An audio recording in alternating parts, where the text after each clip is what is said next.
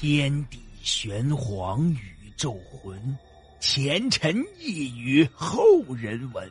古今多少奇异事，真真假假，乱纷纭。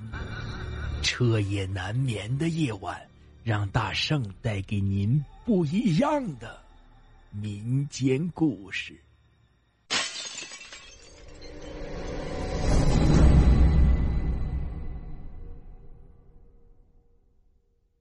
听友们，大家好，今天讲的故事叫做《废弃的井》。为了方便记录，我将以作者的口吻进行叙述。这是我七岁的时候发生的一个真实的事件。那两个男孩啊，我都认识。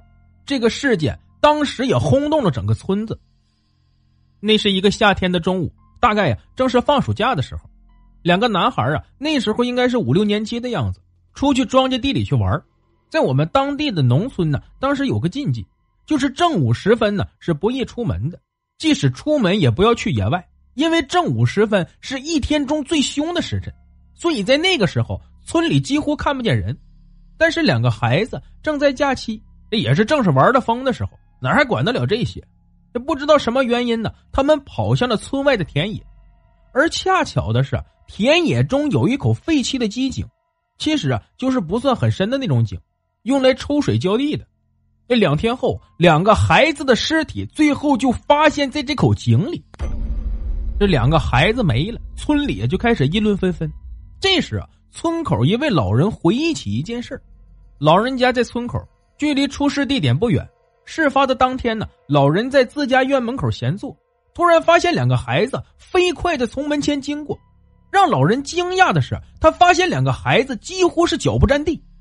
那老人当时还喊了一句，但是两个孩子没有任何反应，飞快的直奔那片野地而去。这老人当时以为自己有点眼花，也没有再想别的。那有上了岁数的老人一听，当即就断定那两个孩子是遭了鬼架了，是被鬼架着扔到井里的。这么一说，有个年纪稍大的孩子也说了，说那口井啊是有点问题，他在那附近曾打过草，有一天无意向井里看了一眼。竟然发现里面有颗大珠子在井底发出五彩的光，让他惊讶和兴奋。当时就想跳下去，但刚到井边，也许是冥冥中的天意，他忽然闻到有种说不出来的臭气，心里啊有种不好的感觉，就逃离了那里。此事当时也惊动了当地的派出所，但给出的结论呢是两个孩子误入废井，而井中缺氧导致窒息死亡。事后不久。村民们就悄悄的把那口井填平了。这件事已经过去二十多年了。如果那两个孩子还在呀，现在呀，大概也将近四十岁的汉子。不过这件事啊，抛出鬼神迷信一说之外，还是奉劝各位家里有孩子的听友啊，特别是在放假的时候，一定要看好孩子，尽量远离这些危险的建筑啊。好了，这个故事就讲到这儿。再和听友们分享一个同鬼烤火取暖的这么一个故事啊。话说在以前呢。广大的农民并不是人人都有地种，这要吃饭呢，就要去地主家打长工，也叫扛活。这要知道，这是一件非常苦的。别的不说，因为没有星期天，要天天干活，一般要一年才能分些粮食回家。到一年的年底呀，地主会请长工们吃顿不错的饭，然后每人分上一年的工钱或粮食，让长工们回家过年。等开春了，再回来干活。这话说。有这么几个长工一起在离家几十里外的另一个地主家干活。这年年底啊，那收成不错。地主晚上啊，请大家吃了顿饺子，还喝了点酒，每人呢也分到了些工钱。这几个人拿了钱呢，都很高兴。原本呢是打算明早走的，可是大家兴奋，这一年没见老婆了，又喝了点酒，这一冲动就决定今晚回去。几十里的路走到半夜就到了。这地主知道了，劝他们。说这路啊不太平，因为当年是战争年代，到处死人，就劝他们，但是年轻人不听，就坚持出发了。走到路上没多久，就下起了雪。这几个人仗着酒劲儿冒雪而行，但是这天实在是冷，这夜也深了，所以呀还是冷的厉害。好在都年轻，还也都能扛得住。可是快要到家的时候，夜已经很深了，几个人的体力呀也都到了极限。